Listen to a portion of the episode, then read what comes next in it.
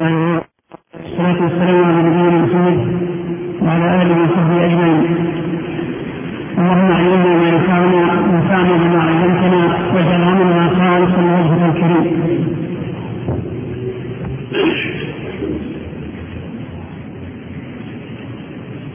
وصلنا إلى المقطع الثاني حسب ما حددناه وهو البداية بقوله وحذرنا المحدثات. تفضل شيخ بسم الله الرحمن الرحيم الحمد لله رب العالمين وصلى الله وسلم وبارك على نبينا محمد وعلى اله وصحبه وسلم تسليما كثيرا قال المؤلف رحمه الله تعالى وحذرنا المحدثات وأخبرنا انها من الضلالات.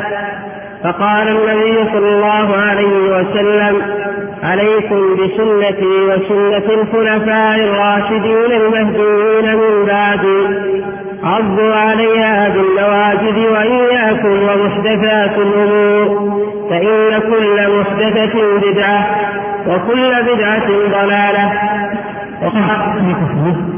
آه هذا الكلام يشتمل على أمرين على أصلين من أصول هذا الدين. الأصل الأول التزام السنة التزام السنة أي سنة النبي صلى الله عليه وسلم. وهي قوله وفعله وتقريره. وهذا يشمل كل ما كان عليه النبي صلى الله عليه وسلم في أمر ما أمر به وما نهى عنه وما أخبر به. وفيما فعله وقاله وفيما أقره من أمور الدين.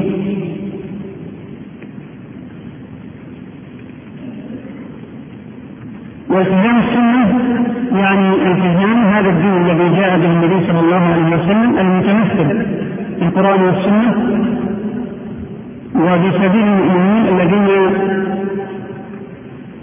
أظهروا السنة وعملوا بها وذلك يشمل ما أشار إليه النبي صلى الله عليه وسلم أو ما ذكره هنا وفي أحاديث أخرى يشمل سنة الخلفاء الراشدين في الدين. يشمل سنة الخلفاء الراشدين في الدين. وسنة الخلفاء الراشدين كل ما عملوه من أمر شرعي يخدم الإسلام سواء كان ذلك من المناهج أو من الأعمال التي تتعلق بسائر أحوال الأمة وحاجاتها كوسائل الدعوة والجهاد والأمر بالمعروف والنهي عن المنكر وإقامة الدين من حيث الولاية وحماية سنة الإسلام وحماية إخلاص الأمة ودينها أو ما علمه أو ما استجد من أمور اجتهدوا في العمل فيها جاء عن الله تعالى وعن رسوله صلى الله عليه وسلم. فإن اجتهادهم ما عمله يعتبر من سنن الإسلام من سنن الهدى وذلك لأن الخلفاء الراشدين كانت أصول عملهم سواء فيما يتعلق بتقرير الدين وحمايته أو ما يتعلق بتطبيق الإسلام أمور الحياة الاخرى كانت تقوم على الوحي على اتباع ما جاء به النبي صلى الله عليه وسلم وكان أيضا أمرهم يقوم على الشورى شورى أهل الحل والعقد من علماء الأمة والناصحين منها ورؤوس الصحابة وكبارهم من أهل الدين والفقه والرأي. أهل الدين والفقه والرأي.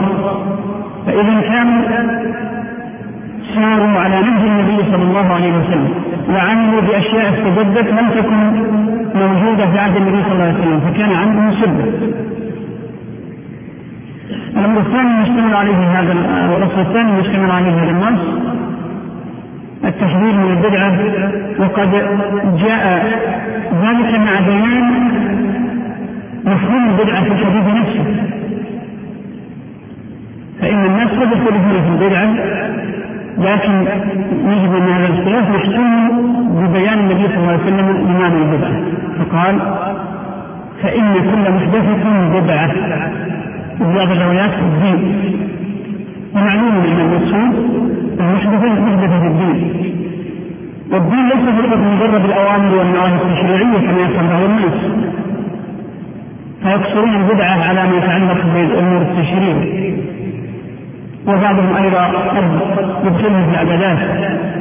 بينما الصحيح أن البدعة تشمل ذلك البدعة. تشمل كل ما احدث في العقيده وفي الأحكام تهذيب التهذيب.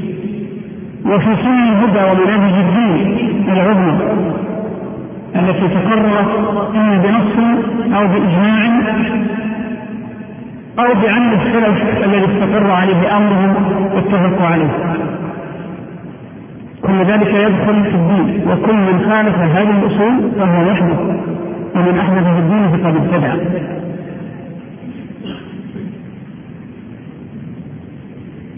وعلى هذا فإنه يخرج كما ذكر أهل العلم يخرج من هذه القاعدة محدثات الدنيا.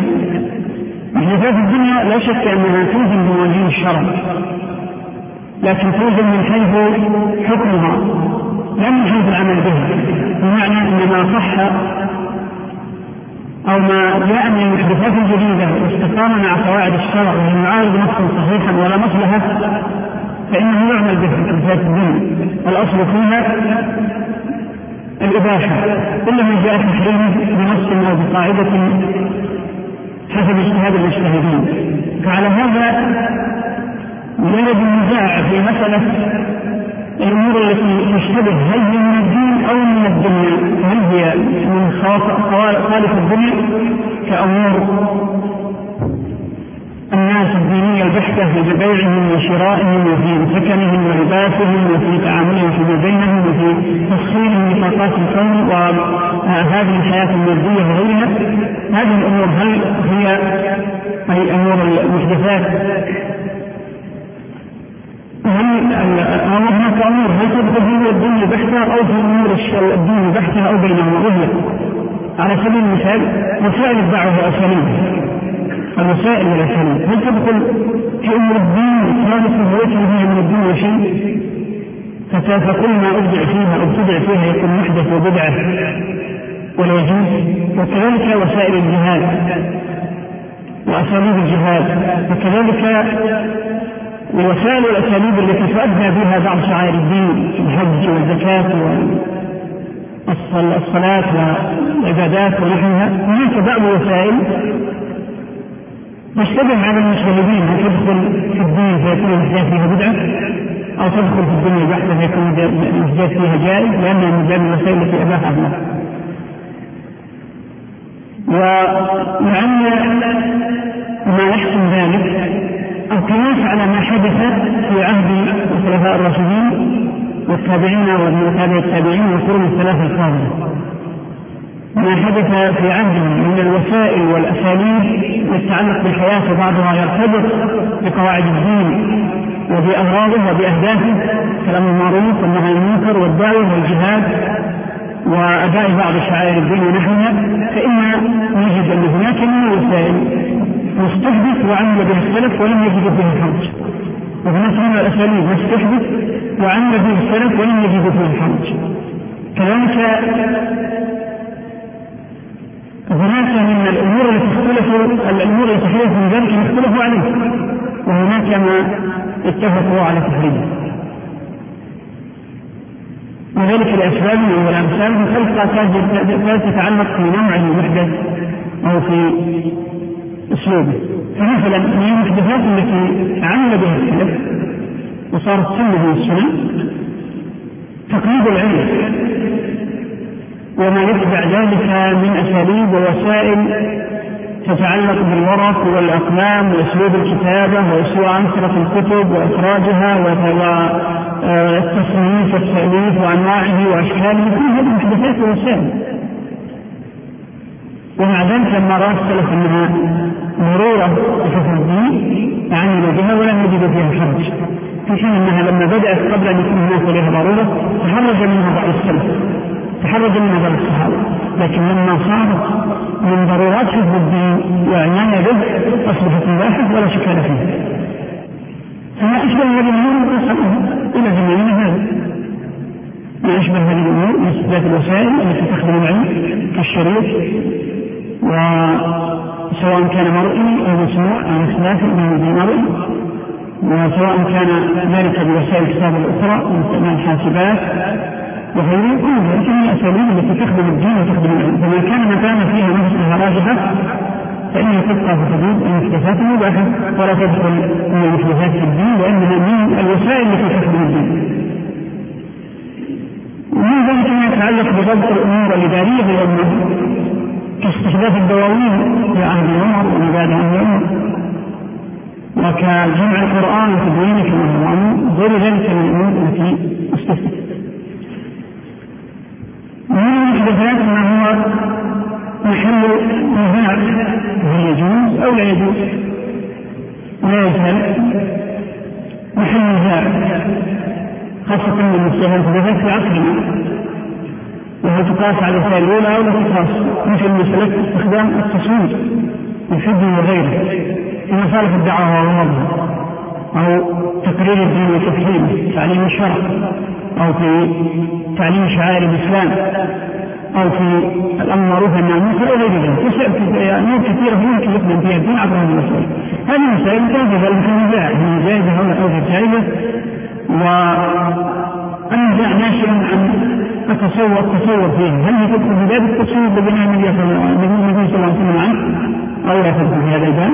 هذه المسألة لا تزال متروكة بين ذلك. لكن من الوسائل ما حرمه السلف قديما وحديثا وهي قد تخدم الدين بعد الخدمه لكن نظرا لاضرارها الكثيره يعتبروها وسيلة محرمه وهي على سبيل المثال تعلم علم الكلام من أجل الرد على خصوم الاسلام أو على خصوم الدين. السلف اعتبروا هذه الوسيله غير مباحة باطلاق فقالوا لا يجوز لأحد أن يتعلم علم الكلام بدعوى أن يتدافع عن الدين. فإن تعرض الدين لشيء من الهجوم فإن أهل العلماء الراسخون عندهم القدرة والاستطاعة منهج الكتاب والسنة وأساليب الكتاب والسنة يستطيعون به الدفاع عن الدين.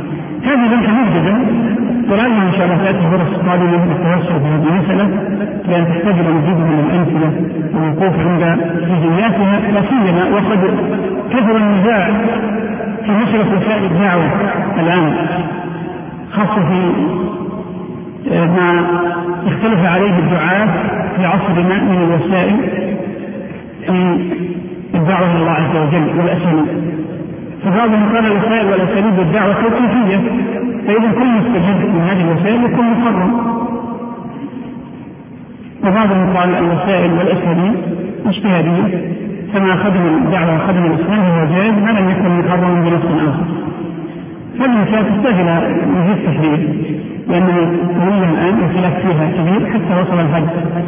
إلى التعادي والتهاجر بين كثير من الشباب بسببها بسبب اختلاف عليها. وقال وقال عبد الله بن مسعود رضي الله عنه اتبعوا ولا تبتدعوا فقد كفيتم. وقال عمر بن عبد العزيز رضي الله عنه كلام معناه قف حيث وقف القوم فإنهم عن علم وقفوا وببصر نافذ كفوا ولهم على كشفها كانوا أقوى. وبالفضل لو كان فيها أحرى فلئن قلتم حدث بعدهم فما أحدثه إلا من خالف هديهم ورغب عن سنتهم ولقد وصفوا منه ما يشفي وتكلموا فما فوقهم محسر وما دونهم مقصر. لقد قصر عنهم قوم فجفوا وتجاوزهم آخرون فغلوا. وإنهم فيما بين ذلك لعلى هدى مستقيم. كلام الصحابي الجليل عبد الله بن مسعود رضي الله عنه. كان في وقت تظهر فيه البدع العظمى كان في مسلم لم تظهر فيه البدع العلمى ومع ذلك حذر من ظهورها حينما رأى نزعات الابتداع. فقال هذه القاعدة وهي قاعدة عظيمة اتبعوا بمعنى اتبعوا طريق من سلف. أي سنة النبي صلى الله عليه وسلم والصحابة في ذلك الوقت قبل طبعا ابن مسعود رحمه الله مبكرا توفي سنة 32 أو 33 على خلاف. أي قبل أن تظهر الأهواء العظيمة أي قبل أن يظهر الافتراق على شكل فرق أما نزاعات الأهواء والبدع فقد بدأت في وقته وقل اتبعوا ولا تبتدعوا بمعنى لا تحدثوا في الدين ما لم يكن منه. فقد كفيتم أي كفاكم الله عز وجل أمر الدين بقوله عز وجل اليوم أكملت لكم دينكم وأكملت عليكم ثم كفيتم بأن الله عز وجل جعل دينه كاملا شاملا بينا لا يحتاج إلى مزيد فما ترك لأحد أن يجتهد جديد ثم كفيتم بعمل الصحابة الذين سبقوا في العمل بالسنة.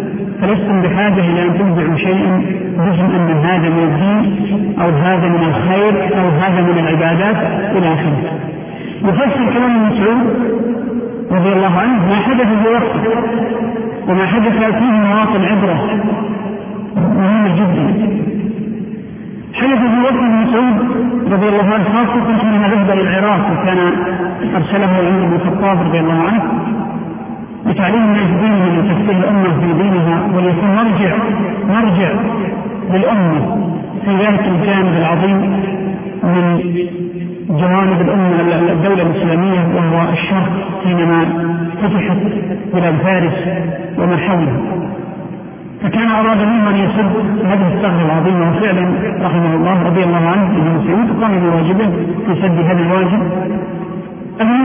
الشاهد منه أن الناس في عهد ابن في ذلك الوقت خاصة في الكوفة والبصرة وما حولها كان حديث عهد بملل ملل كثيرة منهم مجوس ومنهم صابئة والمجوس كان فرق بين نبوية وبين مجدكية وبين إلى آخره وكان الصابئة على فرق وكان فيه فيه نصارى وفيه يهود كان كل حديث عهد بمللهم وأديانهم وكان ابن مسعود رضي الله عنه يعلمه من دينه وكان حذرا في ظهور الجبال ومع ذلك ظهرت في وقته بعض البدع من أصناف. منهم عشان ما فقه الإسلام الآن. وما عرف العربية ولا استوعبوا معاني القرآن والسنة. ومنهم شباب في دفاع اثنان يأخذهم الحماس فعندما يعلقون بالدين ويسمون في دعوى أنهم بحاجة إلى مزيد من العبادة. فحدثت بدع اغلبها من العباد ومن بعض المتشيعة الذين لم يظهر منهم الرفض الشديد في ذلك فانشأوا بعض الأمور من عندهم بس الدين طبعا حماسا بالدين وما منهم من هذا زيادة عبادة. فاجتمع الطائفين مثلا في مسجد من المساجد بالذكر فأحدثوا من الذكر ما ليس منه وما لم يشرع. كان واحد منهم يقول إمامه فيكبر ويهلل ويسبح تسبيحات معينة ثم يسبح المجموعة براءة. طريقة فيه بدعة فاستنكر الناس ذلك فأخبروا ابن مسعود فجاء فحسبه بالحسن وتكلم عليه كلاما شديدا وأخرجه من المسجد. ثم أنشأوا بدعة أخرى في نفس الوقت أو قريب من الوقت وابن مسعود موجود بدأوا يسبحون بالحسن يأخذ واحد منهم مئة حصاة أو تسعة وتسعين حصاة يبدأ كما يفعل بالمسبح الآن فاستنكر عليهم وغلظ عليهم. ثم لما فتر الوقت جاءت طائفة فبنوا لأنفسهم دارا وقالوا نجتمع للعبادة. فنهاهم وأظنه أمر بهدم الدار وأخرجهم منه. وقال اعبدوا الله في المساجد فاتخذوا مسجدا في الكوفة. يعني منهم انهم يتخذونه معلما يجتمعون فيه بالعبادة كما تفعل السفن فهذا أمر بهدم النفس. كما فعل عمر رضي الله عنه في نزاعات البدع المسلمه من هنا قول هذه المقولة العظيمة تعتبر قاعدة عظيمة من قواعد تقرير الشرع والحكمة اتبعوا ولا تتبعوا لماذا؟ فقد كفيتم أي الدين انتهى واكتمل ولا حاجة إلى مزيد والله عز وجل جعل في هذا الدين ما يغني وما يشبع مهنة ورغبة كل عابد لله عز وجل. كل عابد يريد أن يعبد الله على ما شرع الله عز وجل ويشبع رغبته. وقلبه وضميره في العبادة وضميره في العبادة فسيجد في هذا الدين ما يريد عن أي ابتداع وفيما شرع الله كفاية ولذلك كما ذكر السلف ما من أحد يتبع بالدين بدعة إلا ولا بد أن يخل بسنه مقابله لأن هذا الدين ركب على الفطرة. الله عز وجل ركب هذا الدين على الفطرة. وعلى قدرات البشر في أوقاتهم وفي اواهدهم وفي استطاعتهم. فإذا اتبعوا بدعه فلا بد أن يخلوا بسنه لا بد أن يخلوا بسنه وهذا ورد في السنة الصحيح وورد في اثر السنة. أن من اتبع بدعة ترك من السنة مثله وهو يشعر أو لا يشعر لماذا؟ لأن الله عز وجل جعل الدين على قدر قدرات البشر. من زاد؟ زاده الله. ومن اقتصد فسيجد أيضا في اقتصاده ما يعبد الله به ولو كان مقتصدا ومن قصر فسيخل لكن من أراد أن يزيد عن ما شرعه الله فلا بد أن يخل ما شرعه الله لأن الله جعل فيما شرعه كفلا كذلك قول عمر بن عبد العزيز يظهر هذا المعنى؟ وليس فيه يعني شيء يتعلق أكثر مما ورد عن ابن مسعود إلا زيادة تفسير نعم. وقال الإمام أبو عمرو الأوزاعي رضي الله عنه عليك بآثار من سلف وإن رفضك الناس وإياك وآراء الرجال وإن زخرفوا لك بالقول أيضا هذا فيه فائدة عظيمة خاصة في وقتنا. هذا مع إقبال الناس الحمد لله على الخير وكثرة الرايات والشعارات وكثرة الآراء المتضاربة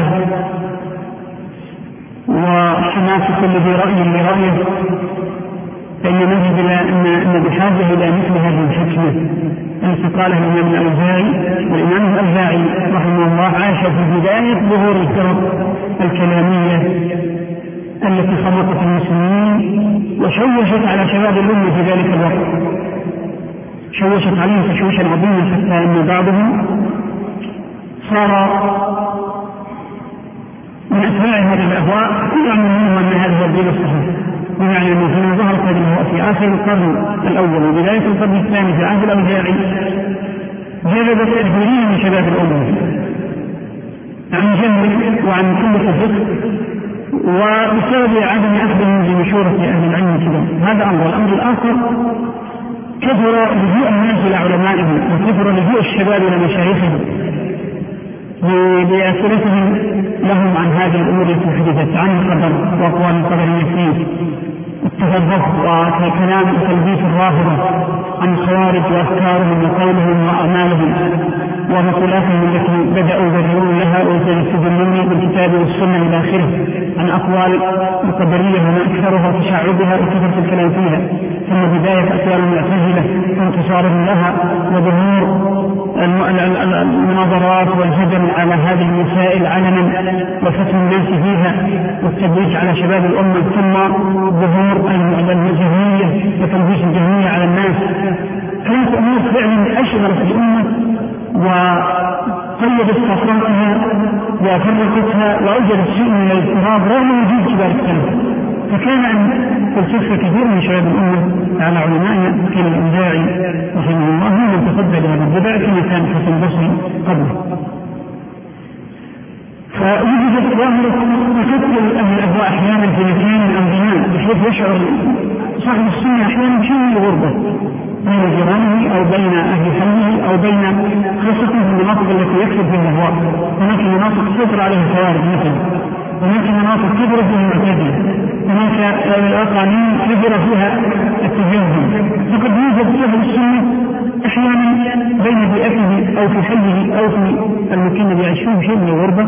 فيظن أن أنه مرهق لأنه لا يمكن أن يكون الأكثرية على ضيق وهو فيشك في نفسه فأراد الأوزاعي أن يقرر القاعدة الشرعية بأنه عليك بآثار السنة.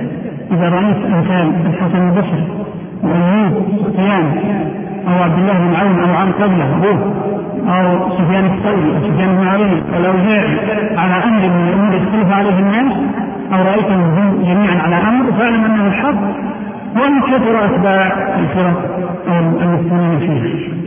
لا يهمك وإن أيضا يخاف الرجال لك ذلك لأنه في عهد الأوزاعي رحمه الله وجد طائفة من رؤوس البدع من ألف الناس وأكثرهم جدلا وأبلغهم فصاحة وبيانا وأكثرهم استدلالا بالنصوص وتلبيسا عليهم مثل غيلان الدمشقي وقد تصدى له الأوزاعي وناقشه كثيرا وأقام عليه الحجة ومثل آه واصل بن عطاء وعمرو بن عبيد. هؤلاء أصحاب جدل عجيب جدل عجيب وليس فقط مجرد جدل وقدرة على الكلام بل قدرة على التلبيس ولي أعناق الأدلة.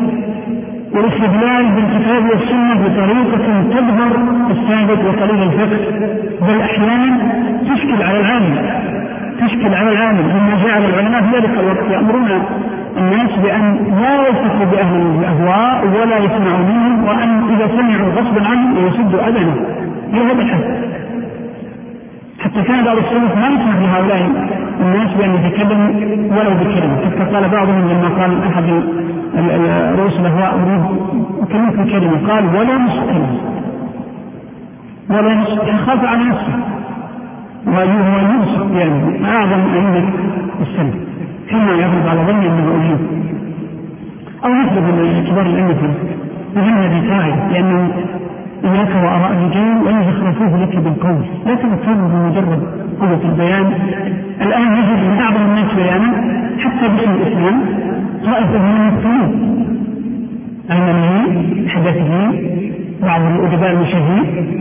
بعض المثقفين غير العلم أن من بالعلوم الشرعية لأنه ليس على علم بالعلم الشرعي إذا تكلم باسم الإسلام يعجبك ويعجبك ويضايقك حتى تشك في معلوماتك وتظن أنك أنت مخطئ فهذا دليل على أن اراء الرجال إذا وجدت من يتحملها في ذكر القول فقد تجرب الناس عن الحق. اذا لا يهمك مجرد كثرة الأتباع لأي مذهب من المذاهب أو قول أو موقف ولا أيضا قوة البيان لهؤلاء إنما عليك أن تتأكد هل فعله خيار من الأمة؟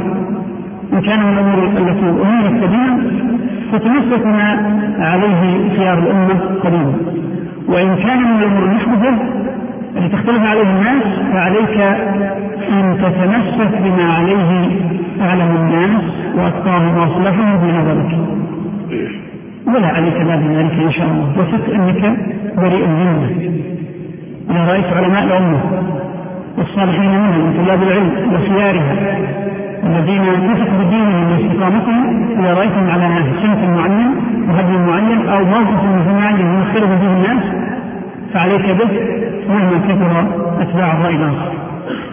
نعم.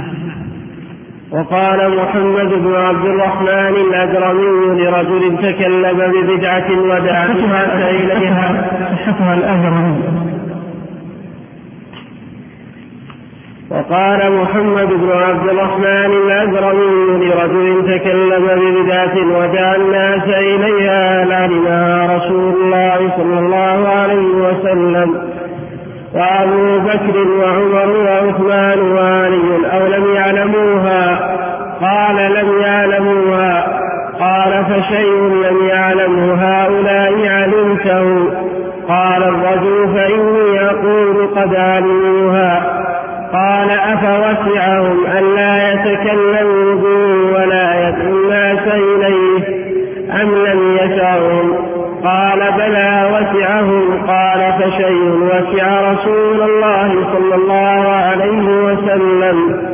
وخلفاءه لا يسعك أنت فوق الرجل. فقال الخليفة وكان حاضرا لا وسع الله على من لم يسعه ما وسعه.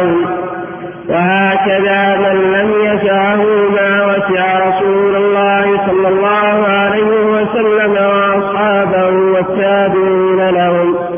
والتابعين لهم بإحسان والأئمة من بعدهم والراسخين في العلم تلاوة آيات الصفات وقراءة أخبارها وإمرارها كما جاءت فلا وسع الله عليه. نعم. فحقيقة هذه الحجة شرعية عقلية عظيمة. وعادة السلف رحمهم الله إذا إذا ابتلوا بمجادلة أهل الأهواء ومناظرتهم استعملوا الحجة العقلية التي تستند إلى أصل شرعي. هذه قاعدة لأن القرآن وسنة النبي صلى الله عليه وسلم جاءت بالحجج العقلية لكنها تستند على أصل شرعي. بمعنى لا يمكن أن تستند الحجة على توهم أو افتراض. ليس له واقع. ولا يمكن أن تستند الحجة على مجرد خيال ولا على أمر غيبي لا حجة لا دليل للناس عليه. إنما تستند على الحجة العقلية التي لها مستند شرعي. أو لها دلالة فقهية والدلالة الفقهية تستند إلى الدليل الشرعي. والقصة هذه الحكاية سواء ثبتت بهذا الصياغة أو بمثلها مع اختلاف الصياغات إلا أنها في حقيقتها واقعية. وقد افتكر كثير من أهل العلم على أنها واقعية. وحتى لو لم تثبت فإنها من حيث أنها حجة قوية فهي كذلك حجة قوية وشرعية تعتبر من أسباب تحول الموازين أو تغير تحول المحنة من الشد على أهل الخير وأهل السنة إلى العكس وهو الانتصار لهم ودرء الفتنة عنهم فقد تحدث من القصة عن الواثق تشبت تحدثت توقفه عن امتحان الأمة في بدعة القول بخلق القرآن. ثم جاء بعدها المتوكل وانتصر إلى السنة على إجل هذه هذا التحول، طبعا كما تعرفون المحنه وصلت إلى ذروتها في عهد المأمون ووقف فيها الامام احمد وقفه المشهورة التي سحبت جمهور الناس من يميز المعتزلة سحبتهم إلى أن رفضوا المعتزلة وتركوا قولهم وعرفوا أن الحق مع الإمام أحمد فبقي كبار المعتزلة مصرين على أن تستمر الدولة على امتحان الناس رغم أن العامة تحولت بانتصار الإمام أحمد رحمه الله. بقي إلا شبان المعتزله بمعنى ان التحول الأول؟ وترك هذه البدعة وهو اقناع الناس بالحق ثم أيضا ثقتهم بأن الحق ما كان عليه أولئك العلماء كان ينتهى بموقف الإمام أحمد. وقد تحولت الموازين لكن مع ذلك بقي إصرار رؤوس المعتزلة على أن يمتحن الناس وخاصة ابن أبي دؤاد. ذلك الوقت على امتحان الناس في هذه فجاء هذا الرجل رحمه الله فأقام الحجة ببساطة ببساطة الأدلة الشرعية المعروفة التي هي قوية وسهلة الفهم وبدهية قريبة من الفطرة ولا فيها تعقيد ولا تشعير يفهمها المتوسط والذكي. في وقت واحد ثم ينتهي الحجة بأسلوب ليس فيه التواء ولا تكلف. قام للمعتزلة في مجلس كبير في ذلك الوقت الإمام الواثق وعلى رأس من الدعاء قال ببساطة هذه الأمور التي أذنتم به الناس أذنتم به الناس. كبدعة القول بصوت القرآن ولا يقصد غيرها أيضا تبعا لها هذه الأمور التي التي أذنتم بها. هل كان وسلم يعلمها؟ والصحابه ذكر الخلفاء الراشدين لأنهم كل الجميع يجمعون على هدايته طبعا المعتزل الذي يجادل كان لابد يجاوب باحد الجواب اما أن يقول عالم ألم يعلمها النبي صلى الله عليه وسلم؟ هذه مشكله إن قال لم يعلمها فمعنى هذا انه ادعى ان هناك من الدين والعقيدة ما لم يعلمه النبي صلى الله عليه وسلم ولا أصحابه. وهذا باطل طبعا. حتى أتباع أهل الأهواء لو علموا بهذه القاعدة وفهموها لرفضوا الأهواء وصلوا من الكلمة فقال طبعا أول أمر قال علموها. قال لم يعلموها. ثم لما قال لم يعلموها رد عليه بهذا الرد. قال إذا اذا كانوا لم يعلموها. إذا ليست من الحق لأن الله عز وجل اكمل الدين لما رأى أن الحجه عليه انه كذب قال ان يكف قال عنه وهذه مشكلة أخرى. إذا كان النبي صلى الله عليه وسلم علم هذا الأمر أي هذه العقيده الباطله التي قال بها حاشاه أن يكون يعلم ذلك ويجحده. إذا كان يعلمه وهو الحق ثم لم يبين بينه فلا يكون ما بين الحق. إذا كان الخلفاء الراشدين علموا أن هذا هو الحق والعقيدة السليمة ثم ما بينوا لأمه ألا يكون ذلك جحد للحق وصدق لبيانه؟ بل إذا المسألة منتهية بهذا البدن السليم ثم قال لماذا لا ينفعكم ينفعهم بمعنى الدين معنى المفروض أنكم تقفوا على ما وقفوا عليه لأن المثل مو مسألة اجتهادية مسألة تتعلق بأمور توقيفية وهي عقيدة. تتعلق بأصول الدين التي لا يمكن ترد إلا عن طريق الوحي. والوحي إنما ورد بعكس ما قاله المعتزله وأتباعه. ومن يحمله اذا فبهذه الحجه ما استطاع المعتزله ان يردوا وارتدوا على اعصابهم واقتنع الواثق بان الحق مع أهل السنة وتراجع لكن بعد فوات الاوامر ثم حمل المتوكل غايه السنة على هذا النهج فمما جاء من آيات الصفات قول الله تعالى ويبقى وجه ربك وقوله سبحانه بل يداه مبسوطتان في الآية الأولى إثبات صفة موجه لله عز وجل على ما يليق بجلاله، وفي الثانية إثبات اليدين لله عز وجل على صفة الصفة مما يسد باب التأويل فعلى هذا تثبت اليدان لله عز وجل بهذه الصورة على ما يليق بجلاله لأنه هو كلام الله. طبعا مؤوله في تأويل الآية. هذه الآية بل يداه مبسوطتان ففسروا اليد بالنعمة والكرم فجاءهم الرد من أهل السنة بما يلزمهم بأن يكونوا إما أن يقول بأن النهي عن هذا المقصود غير مناسب وهذا لا يليق بكلام الله عز وجل لأنه بلسان عربي وكلام الله أعظم الكلام. وإما أن يرجع عن قوله لماذا؟ لأنهم حينما قالوا بل يداه أو بل يده ونعمته قيل لهم لماذا سماها؟ ما يحتاج إلى التسمية أن يقول بل يعني على اختراق تأويله بل نعمتاه أو بل كرماه هنا لغة وعرفا في ذهن السامع حتى الآن من الولايات العربية لا يفهم معنى لتثنية النعمة كون تثنية النعمة ولا تثنية الكرم ولا لتثنية أي معنى من المعاني المؤولة ما ليس له أي فائدة ولا معنى. وكان الله عز وجل لابد أن يأتي بفائدة ومعنى.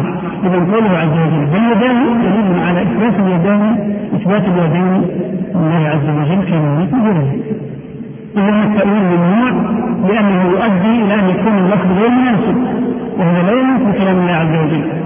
لأنه لا معنى لتسمية الألفاظ التي أولوا بها من النعمة أو الكرم أو غيرها مما أولوا به. وقوله تعالى إخبار من عن عيسى عليه السلام أنه قال تعلم ما في نفسي ولا أعلم ما في نفسك. هذه فيها إثبات النفس لله عز وجل كما يليق بجلاله وقوله سبحانه وجاء ربك هذه في إثبات المجيء لله عز وجل كما يليق بجلاله؟ وقوله هل ينظرون إلا أن يأتيهم الله. وهذه أيضا فيها إثبات الاتيان لله عز وجل كما يليق بجلاله. وبعض أهل العلم قال أن المجيء والإتيان مترادفان. وبعضهم قال لكل واحد معنى رغم توافق المعنى اللفظتين في كثير من معانيه لكن مع ذلك فإنها نثبتها كما جاء نثبت الله عز وجل. المجيء كما يليق جلاله والإتيان كما يليق جلاله عز وجل. على نعمه وقوله رضي الله عنه ورضوا عنه. فيها إثبات الرضا لله عز وجل على ما يليق جلاله. وقوله تعالى يحبهم ويحبونه. كذلك إثبات المحبة لله عز وجل على ما يليق جلاله. وقوله في الكفار غضب الله عليهم. هذا إثبات الغضب لله عز وجل كما يليق بجلاله وقوله تعالى اتبعوا ما أسخط الله. كذلك إثبات الصفات على ما يليق الله بجلال الله عز وجل. نعم. وقوله تعالى كره الله انبعاثهم كذلك ذكر الله عز وجل فيما هو مقيد بما ورد في النصوص ما يليق الله عز وجل وجلاله الله يكره المنافقين والكافرين وأعمالهم. نعم.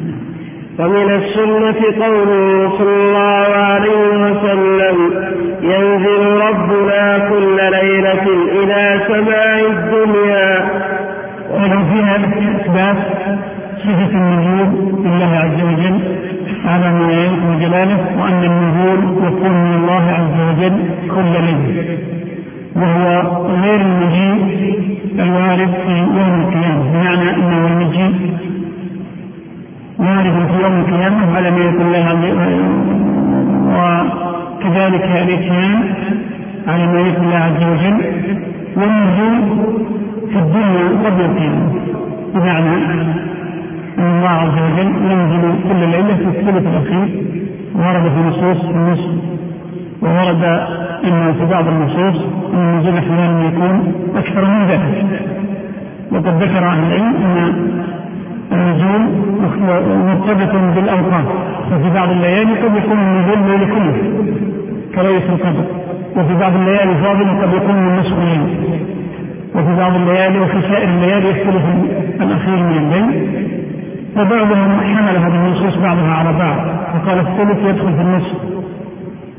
ويقصد وأن المقصود بالنصف أن النزول يكون في النصف الثاني من الليل من الباري عز وجل وقوله يعجب ربك من الشاب ليس لك ليست له صبرا صفة العجب لله عز وجل على ما يليق بجلاله. نعم. وقوله يضحك الله إلى رجلين قتل أحدهما الآخر كذلك صفة الضحك على ما يليق بجلال الله عز وجل. ثم يدخلان الجنة. فهذا وما أشبهه مما صح سنده وعدلت روايته نؤمن به. ولا نرده ولا نجحده ولا نتعوره بتأويل يخالف ظاهره ولا نشبهه بصفات المخلوقين ولا بسمات المحدثين. ونعلم أن